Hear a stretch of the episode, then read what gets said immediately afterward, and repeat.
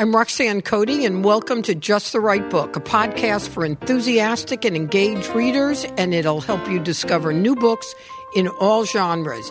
It'll give you unique insights into your favorite authors and especially keep you up to date on what's going on in the literary world. Amy Chua is best known as the Tiger Mom, but it's her latest book, Political Tribes Group Instinct and the Fate of Nations, that has everyone buzzing. RJ Julia was lucky enough to host an event for Amy, and here's what she told me. We are joined today by Amy Chua, the best selling author of the books including World on Fire about globalization, Day of Empire about hyperpowers, which is one of my favorite books, by the way. Uh, Battle Hymn of the Tiger Mom. She is a John Duff professor of law at Yale Law School, and she has received all of these awards, which I don't think I realized, named one of Time Magazine's 100 most influential people in the world, Atlantic Monthly's Brave Thinker, one of Foreign Policy's Global Thinkers of 2011, and on top of that, she got Yale Law School's Best Teaching Award. But here's the part of Amy uh, that I'm the most fond of. She is never one to shy from provocative points of view, nor one who doesn't bring to bear her substantial and iconoclastic intelligence to everything that she does. And she has now done this successfully again with her new book, Political Tribes, Group Instinct, and the Fate of Nations. Here she offers a bold new prescription for reversing foreign policy failures and overcoming our own destructive political tribalism at home. Amy, welcome to Just the Right Book. Thank you. So you talk about political tribes and you start by addressing it from a foreign policy standpoint, talking about Vietnam, Afghanistan, Iraq, and Venezuela. So let's start with the more basic concept. What, how would you describe a political tribe? Um, well, I actually use tribe uh, in a very specific way. So the word tribe, you can it can refer to a literal tribe, like the Afghan Pashtun tribes or the Sunni tribes. It is often used to refer to an ethnic affiliation. You'll hear people talking about the Japanese tribe or the Jewish tribe, or it could just refer to a modern identity driven you know, kind of tribe. Mm-hmm. And all I mean, uh, because I'm not, you know, getting into definitions, is I'm talking about an identity where your identity becomes so bound up with the group that it's just an intense attachment. You basically feel like these are my people and I'm sticking with it and actually sports is a great example. I mean if you if you take you know somebody think of your favorite uh, sports team and then have how you feel about that. And tribes can be very lighthearted but my point is that when tribalism takes over the political system that's not healthy. Because once you connect with a tribe you start to view everything through the lens of that tribe. Mm. and facts start to not matter and I think that's what we're seeing in our public discourse. I mean, you can we can get to this later, but you you could present some people the same statistics and facts about guns and killing. And they will look at it, and half of the people will conclude, based on the same statistics, that therefore we need more guns, and the other half will conclude, therefore we need fewer guns. So that's, that's the kind of um, distortion of thinking that, that tribalism can do. Amy, when I read the chapters, particularly on Vietnam, but all of them, and so you very carefully talk about how our policymakers overlooked basic tribal things, like in Vietnam, the capitalist ish Chinese minority in Vietnam, you know, Iraq not paying attention to the impact of the Sunnis and the Shia. But what I was struck by is these guys in the United States deciding foreign policy obviously did wanted to do the right thing. How is it that they overlooked those distinctions to the sort of disastrous degree that they did? I think that um, the reason for our blindness to the group identities that matter most to people on the ground in the countries we're supposedly trying to help stems from both the best of America and from the worst of America. Um, from the, by the best of America, I really think that we have this completely exceptional history of successful assimilation. Um, not all groups, of course, but in general, um, you know, the thinking is, you know, Italians and Hungarians and Germans and Jews and Poles, they all became Americans within one or two generations. Similarly, why can't Sunnis and Shias and Kurds? And we we romanticize democracy as the mechanism, which is, you know, we just throw in some elections and then somehow they're going to assimilate. So I think part of our blindness is actually rooted in our own very exceptional history. We think in terms of nation states and great ideologies. You know, so when we go into these mm-hmm. countries, we're thinking of capitalism versus communism, or the next stage was authoritarianism versus democracy. And then we moved from that to terrorism versus, you know, good people. But those are the ideological lenses that we use. The second, the darkest, the, the other part of it, when I say our group blindness is also rooted in something very dark about America, is and I now hate this term because I think it's so overused, but racism. Mm. I think that uh, racism see, is, it's weirdly group blind. It's also very group conscious because you're dividing the world into superior and inferior people. But it's very group blind because it flattens. So in Vietnam, this is amazing that this just happened to me. I, I did a, a TV thing and I was going to give an example.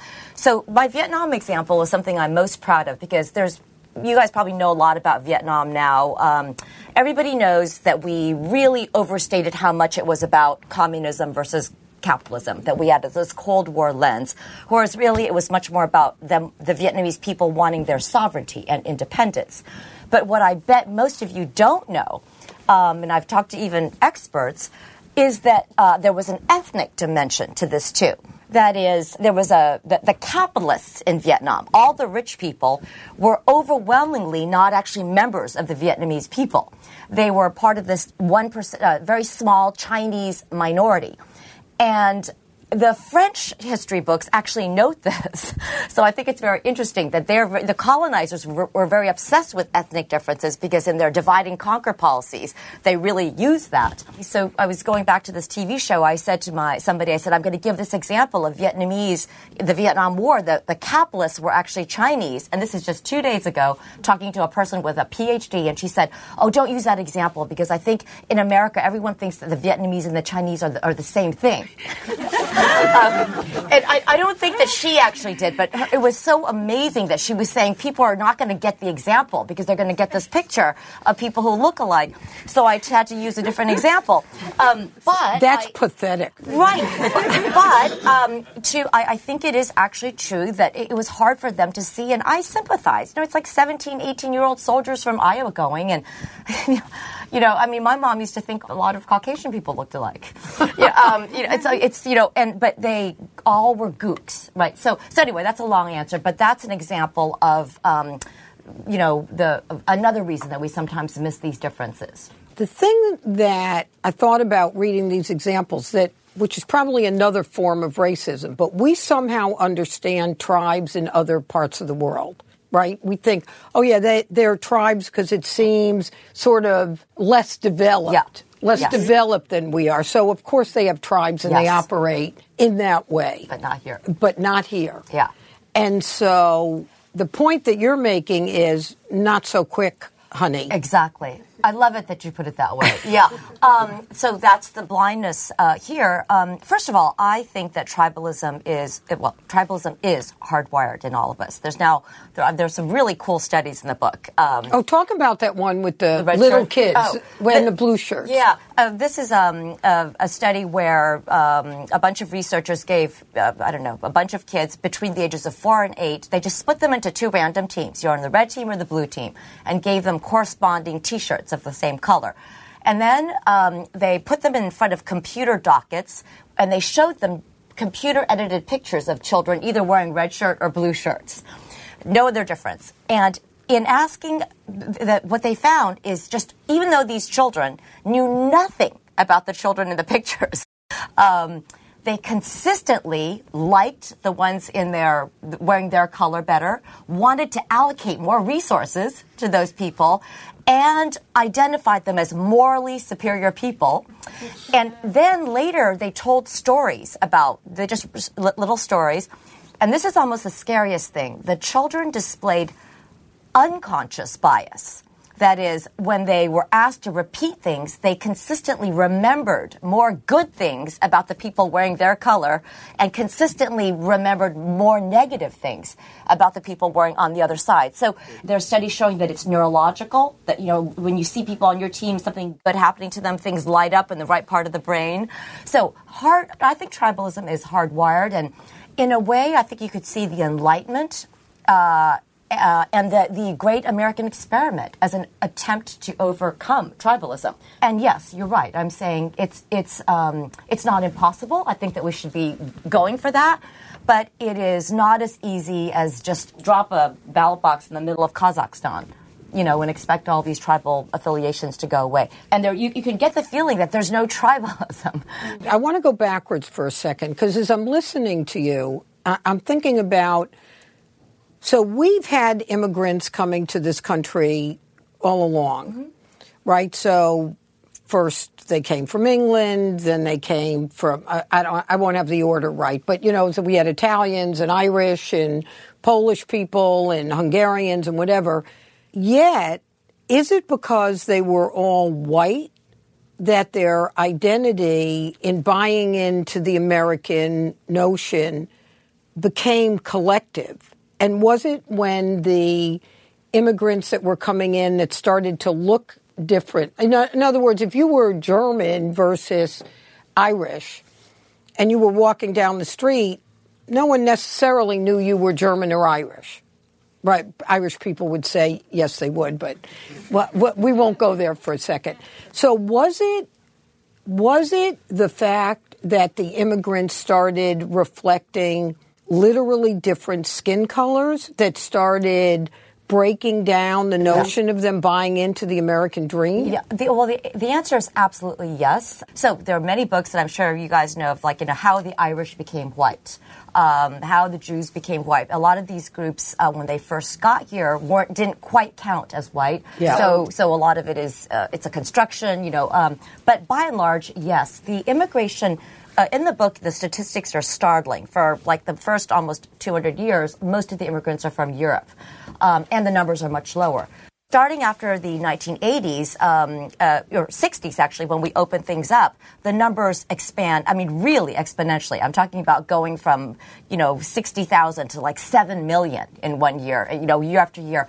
And in the last couple decades, they have largely come from Asia, Latin America, and Africa. I sometimes think people who want to talk about ethnicity and race want to have their cake and eat it too, because on the one hand, it's a social construct, but on the other hand, what you're saying is so taboo. You're just talking about a different skin color. Um, so but I'm going to put that aside. Yes, that's one thing I say a lot. One of the reasons we are where we are right now is because of this phenomenon often called the browning of America. Mm so, for the first time in U.S. history, whites are on the verge of losing their majority status. Um, it predicted sometimes maybe 2044, 2050. That's when the usual predictions happen. Um, so, for the longest time, when whites were, uh, you know, a very, very dominant majority here, when you're a dominant majority, you can do all kinds of terrible things, and nobody can do anything about it because it's, it's that's very stable in a kind of invidious way. But you can also afford to be more generous. Um, you're not threatened. And but what's happened now is with this this weird demographic situation, every group in America feels threatened. So it's not just whites, it's not just blacks and minorities who feel threatened.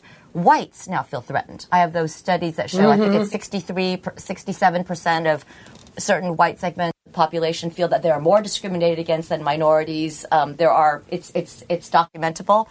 Um, it's not just Muslims and Buddhists and Jews who feel threatened and discriminated against. Christians now feel under siege. With the Me Too movement, men feel under siege, straights and gays. And when people feel threatened, this is when they become they become more insular. They they they they retreat into their own, become more defensive, and basically more tribal. So I think that's part of why we see identity politics um, on both sides of the political spectrum right now. So one piece of information and then a question. One of the authors I had interviewed last year was Beverly Tatum, yeah. and she wrote a book uh, called "Why Are All the Black Children Sitting Together in the Cafeteria?" and she wrote a 20th anniversary edition, which was basically almost a redo of the book. She had two statistics in there that were stunning. One is 80% of the children born in the United States now are non white. 80%. And over 50% of the kids in K through 12 are now non white. Now, in that category of non white is included every group that might not have the purest of white skin, would include Asian Americans, right. Native Americans. But isn't that a surprising statistic? 80%. So if you think about your number of the change yeah. since the 60s, and you think about the manifestation of that now, that is a pretty stunning change. Yeah, and it's it's um, I think it's it's very threatening for a lot of people, and I think it makes sense that people are anxious about this this immigration transformation. So, first of all, I am the biggest fan of immigration. Yeah, we're the, both the child yeah, of immigrants, right? We're children of immigrants. I've written two books on how immigration is the is the is uh, the source of our strength in this country. But I do think we're at a ridiculous moment in America where we can't have a conversation about this. So this kind of demographic change is anxiety producing. And I, I don't think progressives help things very much by just you know, there's this kind of like, yay, Browning of America, finally we're going to get to the better place, and anybody who doesn't agree with this is a racist. And uh, to me, that just contributes to the problem. I think it is, it's, there are massive transformations going on in our country, and you know, we're very comfortable here because it's just what we see all the time.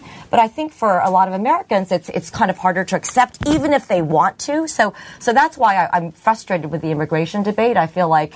Um, it's almost like a game of gotcha, and whereas there are real concerns, like how can we limit? What are what rules? What are mm-hmm. what rules should we have? And I, I kind of think that both sides are, are being irresponsible. And Amy, to what extent do you think all of this tension and worry is as much about the inequality of wealth as it is about what people look like. I mean, when you think about what contributed to the rise of Trump, which you talk about also in the book, it, you know, a lot of liberals would like to say well, those people are obviously not understanding the real world. Well, they would say, no, you don't really understand the real world. So, so to what extent yeah. is that the bigger driver? Yeah. Um, so this is another one of my great frustrations. I think the current debate is framed in a really stupid way, either or. We've wasted so much time. Is it racism that propelled him, or is it economic anxiety? How can smart people waste so much time? I mean, we're talking about 60 million people. Of course, both factors played a role. Different people voted for different reasons. Sometimes these coalesce. I also think that just kind of lump the desire by some to lump all of these people are racist is also contributing to the problem. Yeah. So the book tries to give a much more systematic mechanism. I have one line that it might take a little while to unpack, but I think it captures a lot of what's going on in America. I think race has split America's poor and class has split America's whites, mm. white majority. And I think that's a more nuanced way. So America has never had a really strong working class party. We've never had a really strong socialist party, unlike the European countries. And there are many reasons for that. Some are positive. The American dream. Uh, my favorite story is I had a Vietnamese student actually who, uh, in a seminar I taught at NYU, said, I, am a libertarian. I'm totally against any kind of government redistribution. And this is why. I know I'm the poorest person in this room, but I don't plan to be poor that much longer. Mm. I gave myself three years. And he said, and when I strike it rich, I don't want the government redistributing anything away from me. So that's a kind of upward mobility mm-hmm. driven. But racism has also, what, what it did is it fractured our poor majority. And you'll see that in a lot of southern states, in the 60s, the labor organizers couldn't organize poor white workers because they didn't want to be organizing with the blacks. Um, so that was another thing. So you'll see that a lot of lower income whites belong to the Republican Party and they're often described as the "what's the matter with Kansas" problem, and that that has been one factor.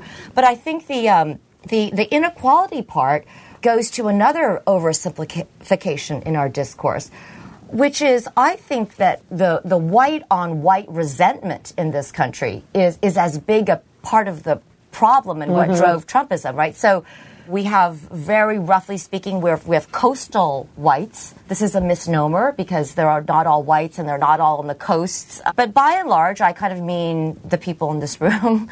um, uh, you know, uh, yeah, yeah, and it's funny to think of ourselves as elites because many of us don't have money, but it's like an edu- educated elite. Um, very tend to be cosmopolitan, tend to be multicultural, progressive, open-minded the view of people, all these are all basically all my friends, um, you know, uh, but the view of my colleagues uh, tends to be extremely negative about the Trump voters in the heartland, and it goes in the other direction, right? The people from the heartland view. Um, there's a racialist component there too because the people on the coast, the whites on the coast, are often seen as minority loving and immigrant loving and always loving the global poor. But we on the coast are often depicted as not real Americans, like not really caring about the real Americans. So embedded in this kind of white versus white conflict is almost like a fight for, for who America is going to be. Mm. Um, I don't really think any side is blameless. Especially,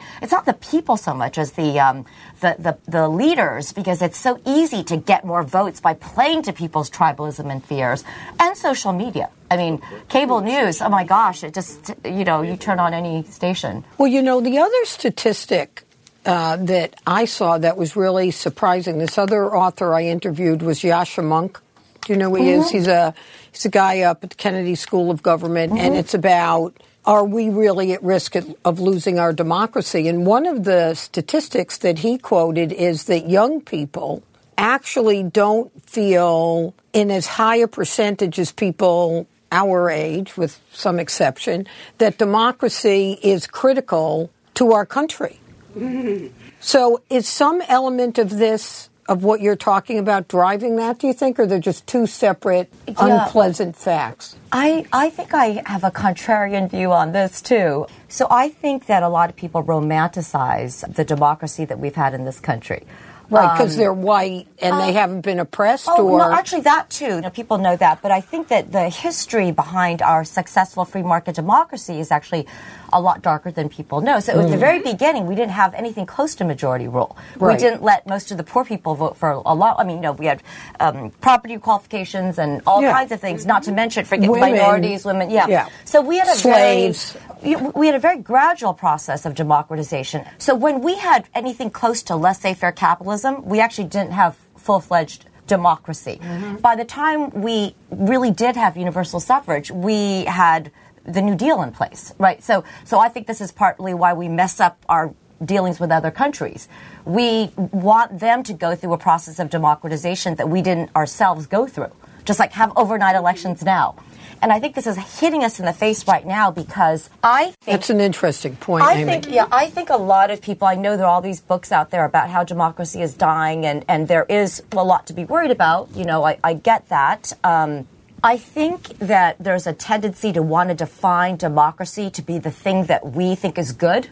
I've always known, and people in developing countries have always known, that democracy has to include a level of majority vote. I mean, I think really smart people can try to define all the bad things out of democracy. I've seen people in Latin America do this, mm-hmm. which is democracy is about minority protections and property protections and and of course that's what a good democracy should have. But if democracy only includes minority protections and not doesn't allow the majority any power, then that's just a dictatorship. So there's only so much that you can do to adjust the democracy. So my point is that I think democracy always has contained these dangers, right? Populism. We just have been pretty lucky in this country not to experience the most latent forms of, of majority rule. Um, i used to go to conferences down in Latin America, and I could tell that my colleagues it's only because I'm from a developing country that I know this. You know, I'm from the Philippines where all the elites are terrified of democracy because there's very little, there's so much poverty and very little education. They don't trust the masses. Um, and America's been very lucky. We, we just feel like democracy's always worked very well. I was at a dinner party again and somebody super progressive whispered, after eight glasses of wine, she was like, you know what? I think maybe we should have knowledge requirements for voters. You know, um, and I think when people I, I, think that, that that idea actually is well, gaining some currency. Well, I mean, you hear it at more than one dinner party. You hear it more, and it's usually coming from a progressive space because this particular quote was there's a piece in the New Yorker about a pretty um, the libertarian at Georgetown. Anyway, he's a philosopher, but he wrote um, uh, a book about uh, you know really seriously exploring this idea. And what he said was, look, if you d- let if you ban the bottom 80% of whites from voting in this country, that could be the best solution for the blacks. They're thinking, I mean, they're thinking of. Write that down. You'll find it. It's in a New Yorker article. I was stunned. My husband showed it to me. I was sure it was not true. Um, but the idea is, again, they're focusing on the Trump voters, right? They're thinking that only such people. But they don't so, get it. Yes, who could vote for? The idea is who could yeah. vote for this person uh, who is all these terrible things, and it's only because they're so. So that's where it's coming from. But this dynamic has been in play in developing countries for a long, long time. Elites have wondered exactly how fast should this process of enfranchisement occur and in America, it's just been off the table. You know, I mean, we would never propose, uh, you know, disenfranchisement or gradual enfranchisement. Um, but I think that's partly what's happening too. So I think the conversation about democracy and authoritarianism is all mixed up right now. The most comfortable one for us on the coast to talk about is we're lurching towards authoritarianism because Donald Trump is, is like Pinochet and Hitler put together.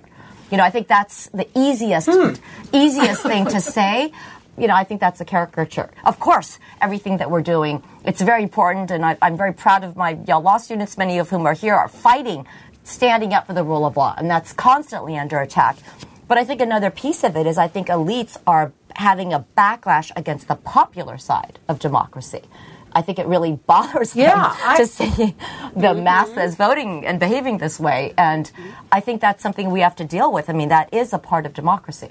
After you know, reading your book and um, causing me as a reader to think about our country in a wider way, you nonetheless come back to a kind of optimism about the possibilities that do exist, despite the fact that things look a lot scarier than I think they've looked in most of our lifetimes. Now, maybe we weren't paying as much attention before, and we should have seen uh, the fissure lines. But what do you think are the possibilities of our overcoming the kind of tribalism or identity politics that are now just separating everybody out?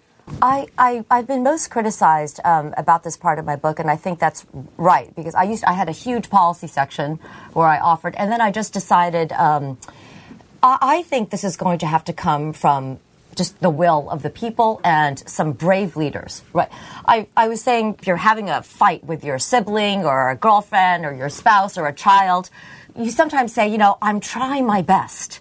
But you actually secretly know at some level that you're still furious at the mm. other side and that you're not really trying to get over the argument at all. You're just trying to land some more zingers. Um, I think that's where Were we you are. in my house? no, I was in mine. um, but I, I, think we all know it, you know, and I think that's kind of where America is right now. The, uh, I think so. Even though my, my my insight at the end is that there are very many optimistic studies that show that if you could pull people out of their tribes um, and force them to really interact as human beings, it's unbelievable how much progress you can make. So you have to, and it's not just diversity, it's not just exposure. The studies are very clear that if you just throw people together and they can't, diverse people together and they can't actually interact as human beings, that just makes it worse. Um, but if you take two people from opposite sides of the political spectrum and have them talk about, you know, I was saying pets, just dogs or, or their children, hopes for their children, or food, or cooking, or whatever, baseball. Um, people will find common ground very quickly. So I'm an optimist in the sense that I, I, I see the good in people. I think, you know, most people. Um, and the integration of the military was the best example in the 50s, where people said, oh my God, this will never work. But when you finally integrated and people had to trust their lives to people of different skin colors, different religions, it was amazing what happened. Um, so I think, um, I guess I'll end. I mean, I I think there has to be individual will that we have to want to each. I and it's hard mm. for all of mm. us. And I think, I think maybe the lesson to take from Donald Trump that, you know, he kind of did it outside the box. you know, sometimes when I hear these clips of all the presidents we love, they, they are very canned. I mean, it's like, oh, that's presidential. So the, the concept in my book that we didn't talk about is I think America is completely special unique among the major powers in being what I call a supergroup. A country that, on the one hand, has a very strong overarching national identity, America. Um, and at the same time allows individual tribes and subgroup identities to flourish. And so that you can be, you know, uh, I'm Nigerian American, Ghanaian American, Egyptian American, Irish American, Chinese American, and be intensely patriotic at the same time. A good example is China, not a supergroup, because it's got the first, it's got this super strong national identity. We're all Han Chinese, but the individual identities are not allowed to flourish. Uyghurs, Tibetans, completely suppressed. Libya is a great example of the other extreme. Mm. Libya is like, like, the United States. It's a multi ethnic nation, actually. It's got, I think, 140 tribes. They speak different languages. And the reason that's a, largely a failed state now is because that overarching Libyan identity, which is. Never took hold. Never took hold. It's divided. It's a colonial product, um, but it just completely splintered. So I think that both sides of our political spectrum have been playing with poison that we have something very precious. This is a very, I, I won't go into it, but I don't think even countries like France or the UK are supergroups. I think Canada and Australia are the runners up, you know. Um, and I think that we're, we're really risking damaging this. And it's coming from both the left and right. Attacks on both the, the, the larger American identity and just allowing that piece of America, you know, on the other side, allowing individual identities you know, whether you're Muslim American or Jewish American or whatever American, to feel like you can you can have your identity flourish and still be, you know, a proud American. I mean, I agree with you. One of the things that this also goes back to this Beverly Tatum. She talked about a very interesting project in Atlanta, which is called the Friend Project. And it was the mayor of Atlanta's notion of just what you were saying, and that the way this bubbles up is individually. And the Friends Project challenges people in Atlanta to commit, to sign up, to make the commitment to say, I am going to reach out to a person that lives in a different way, looks different from me, and make at least one attempt to have lunch or coffee with them. And the impact of this over the few or number of years that the project has existed has been extraordinary because it becomes kind of viral. So all of a sudden you have a new friend and you think, well, you know what? I'm going to invite them to my dinner party and, or, you know, barbecue or whatever. And that there is an individual way. You know, we're waiting, I think, to some extent for you know, the big solution. And I think what you talk about now and what you talked about in the book is that it can happen at a lot of different levels. Yeah, and I after I proposed that, you know, there was a Washington Post review where there's an organization called Better Angels mm-hmm. that is exactly oh, right. right where they take you know people who voted for Trump and people on the other side and they it's kind of a structured thing and it's not like kumbaya it's not like they then love each other but the point is that they they start to at least be able to interact as human beings. You know, uh, see see the other side as fellow Americans, um, as opposed to just demonic other people. And they, I do think that it's really social media and cable news and a lot of sort of the loudest voices on campus sometimes because I, you know, like Sarah Silverstein has a show where she's doing stuff. I, I, I Van Jones, you know, there are yeah. a lot of people trying. Um, but it's just it's just gets so much more attention. The the the the splashier, more extreme stuff. I mean, the hate mongering is much much more entertaining. I I heard three people today tell me they shut down their Facebook or Twitter account because they just can't stand the vile level of screaming, basically. But what will put that back in the can? I think we have to have individual will. I think some politician you know, looking for 2020, 2018, I think I think somebody's going to hit that magic formula and that will and we emerge. Will, yeah, and just be because it's it's another way of being different, which is there's something all messed up about our political categories right now. Our political mm-hmm. parties make no sense whatsoever. Right. I, I also think that our political parties have the random things like why should national security and patriotism and family values be things that Republicans get to have. So I think there's a lot that's nonsensical about our political affiliations right now, and the boxes are very unattractive, actually. So, so I think there could be a breakout candidate. Um, you know, I often talk about this guy J.D. Vance, who's my former student, um, who almost ran, and um, and I keep telling the him hillbilly elegy guy. Mm-hmm. Yeah, yeah. I keep telling him because he's, you know, I keep telling just, you know, the authentic voice that doesn't quite fit in either side. I think is shows why his book was so compelling. I mean, now that he's become famous, everybody was hating on him too. Yeah, right. Um, but but before I heard a yeah, woman yeah. from Appalachia talk about. Uh, he's not talking for us. I know, I know, yeah, and of course he's not. He's not talking for everybody, you know. Um, but but that's become politicized too now, you know, as everything becomes. But but just I'm only speaking about him as a human being. You know, I think that there's got to be some younger political candidates, maybe some people in this room, who will just start to do things their own Mm-hmm. way and not, you know, just just kind of do the party line, which I think is clearly not working on both sides. I, I realized in preparing to talk with you, your book has already been reviewed in like everywhere. Your book was reviewed in the New York Times today. It was reviewed in the Standard. You're, the column in the New York Times about what's on your book stand and all. By the way, I I just interviewed James Forman, Locking Up Our Own. Yeah. We both love that book. Yeah. We recommend you read that book. It's incredible. It is incredible, and Yeah. he's the sweetest man. Yeah. Yeah, he's our colleague. He's, He's- fantastic. yeah, he's definitely- And that book actually is is um, should be read by more people. It's it's it should be it's actually provocative. It is Yeah, provocative. it's it's about race, but it's it's provocative, and um, I think it should be in the in the public discourse. You know, one of the things that we talked about, that's sort of putting it, putting everything back into our individual category, that uh, Michael Van Leesten and Jason Stanley and I talked about, is this idea of putting, of having book clubs that are in urban centers or suburban communities that feels like it would be perfect for discussion among people that have dramatically different perspectives or orientations, but using the book as a device, you know, it's the same thing I find in book clubs that if you have a character in a, I've watched this with book club discussion. So if you have a character, we'll call her Abigail, and she might represent my my friend Susie, but I can't really talk about Susie, but I can talk about Abigail. And I can say, can you believe that Abigail like left her husband and had an affair or did this? And you know, and Susan's sitting right there, but it's safe because you're saying her name is Abigail.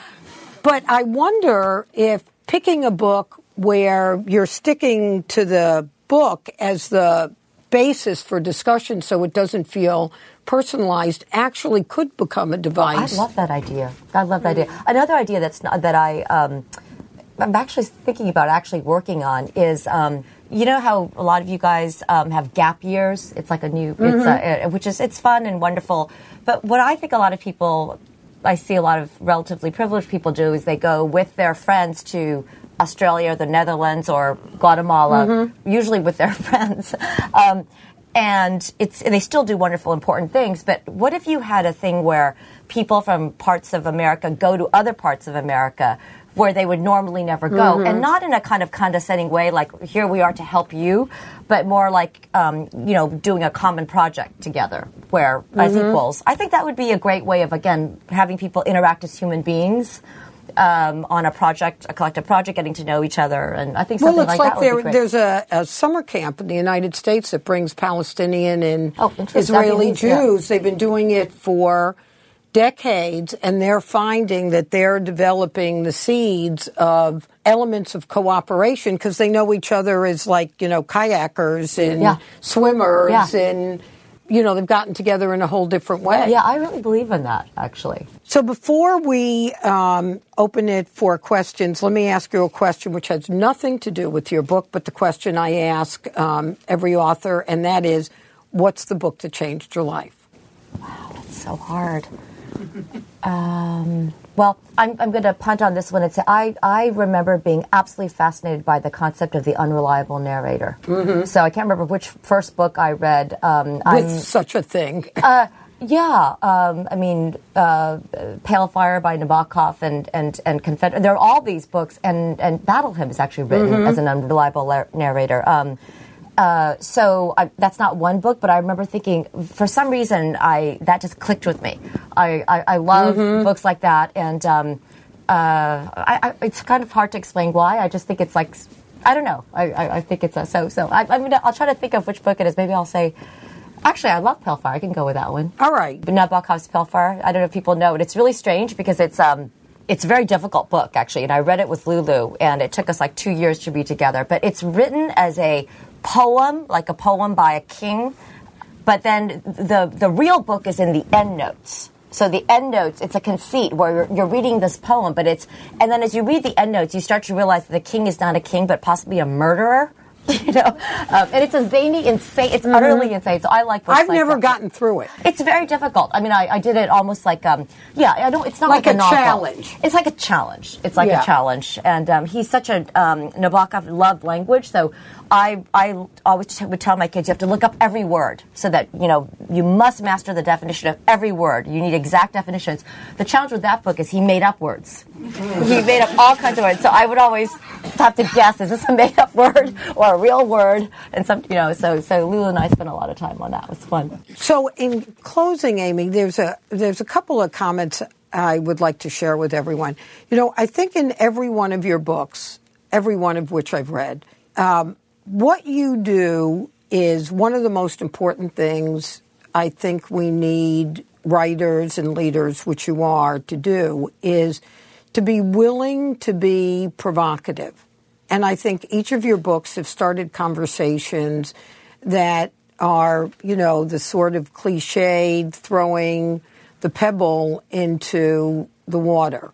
And I do hope that the positive element and the education that your book offers does create that kind of dialogue that can move us forward to think about it in a different way because you, you talk about this in the book that, and I think we don't think about this often enough, that some of the kumbaya that you hear about in the country wants to erase differences. And what you say in the book is, no, we need to respect our differences and then have an identity that is encompassing of that respect. And that's a reasonable possibility because it's not saying, well, you shouldn't like this person or you're an idiot for not liking. It's understanding that you can have a different opinion about immigration. You can have a different opinion about race or, uh, you know, and still have a kind of respect and understanding for each other. So I am thrilled to see everybody's talking about your book. I'm, I'm sure you'll get out there and talk to everyone. And I think it is the kind of seed that could begin to have people think differently about what is positive, even though it looks sort of dismal. Thank you so much, Roxanne. really great, great Thanks again to Amy Chua. Make sure to pick up a copy of Amy's book, Political Tribes, Group Instinct, and the Fate of Nations, which is out now. We'd love to hear from you. Send us an email at info at justtherightbookpodcast.com. What are the books that you're reading, or who would you like to hear on this podcast, and what is the book that changed your life? Just the Right Book podcast is produced by Collisions, the podcast division of CRN International. Our original music was created by Mark Berman. Our producer is Christina Torres, and our audio engineer is Pat Keogh. Thank you all so much for listening.